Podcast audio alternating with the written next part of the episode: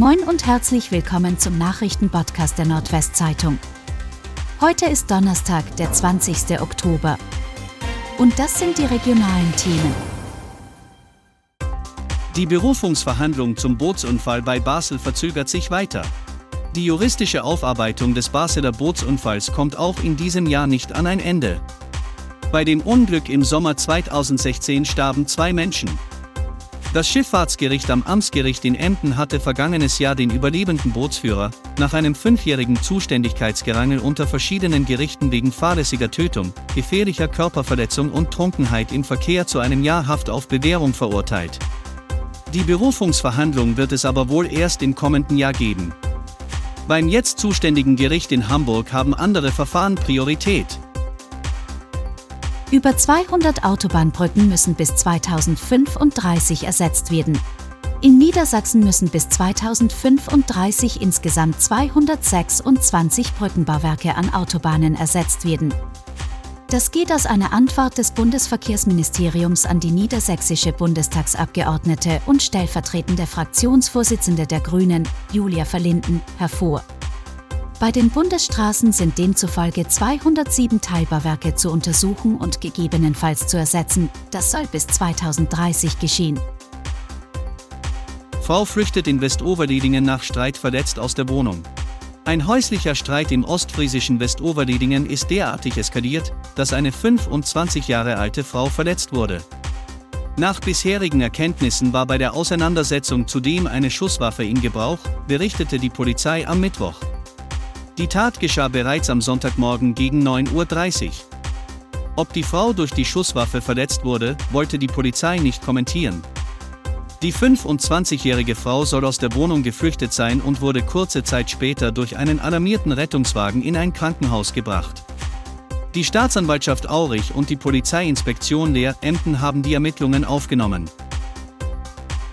Dünenverstärkung auf Inseln rechtzeitig zur Sturmflutsaison fertig. Nach den teils schweren Sandverlusten auf den ostfriesischen Inseln infolge der rund zwanzig Sturmfluten im vergangenen Winter ist der Wiederaufbau fast abgeschlossen. Die Schutzdüne an der Kugelbake auf Norderney etwa ist soweit verstärkt, dass die Sturmflutsicherheit in diesem Winter wiederhergestellt sei, teilte der zuständige niedersächsische Landesbetrieb für Wasserwirtschaft, Küsten- und Naturschutz auf Anfrage mit. Auf Langeoog ist das Sanddepot vor der Schutzdüne des sogenannten Pirola-Tals mittlerweile fertig aufgespült. Auf Wangerooge sind die Arbeiten an den Nordostdünen bereits seit Mai abgeschlossen. siebzehnjähriger in Bremen mit Messer bedroht, verletzt und ausgeraubt. Ein siebzehnjähriger ist in Bremen-Osterholz von drei unbekannten Tätern auf der Straße mit einem Messer verletzt und ausgeraubt worden. Das Trio forderte den Jugendlichen am späten Dienstagabend unter Vorhalt eines Messers auf, seine Wertgegenstände herauszugeben, wie die Polizei am Mittwoch mitteilte. Als dieser ihnen nur Geld, nicht aber sein Smartphone aushändigte, machte einer der Täter mit dem Messer Stichbewegungen in die Richtung des Opfers, wodurch dieses leicht verletzt wurde. Anschließend schlugen und traten die drei mehrfach auf den siebzehnjährigen ein. Er musste zur Behandlung ins Krankenhaus gebracht werden. Die Täter konnten unerkannt fliehen. Klinikangestellter in Ostfriesland arbeitet trotz positivem Corona-Test weiter.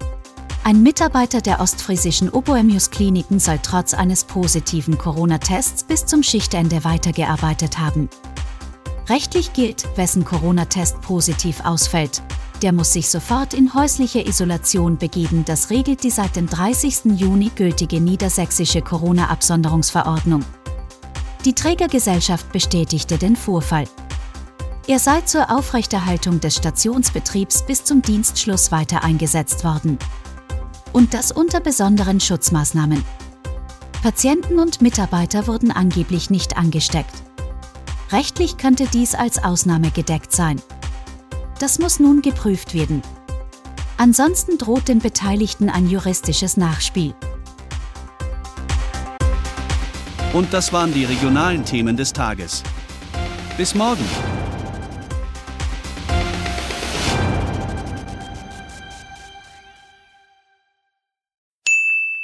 Werbung. Kennen Sie eigentlich schon den Kriminalpodcast der Nordwestzeitung? In Tatort Nordwesten werden spektakuläre Kriminalfälle aus der Region besprochen. Zu den Gesprächspartnern gehören auch immer wieder mal Ermittler der Polizei, die bei der Aufklärung der Taten mitgewirkt haben. Tatort Nordwesten ist zu hören bei Spotify, Apple Podcast und Google Podcasts. Werbung Ende.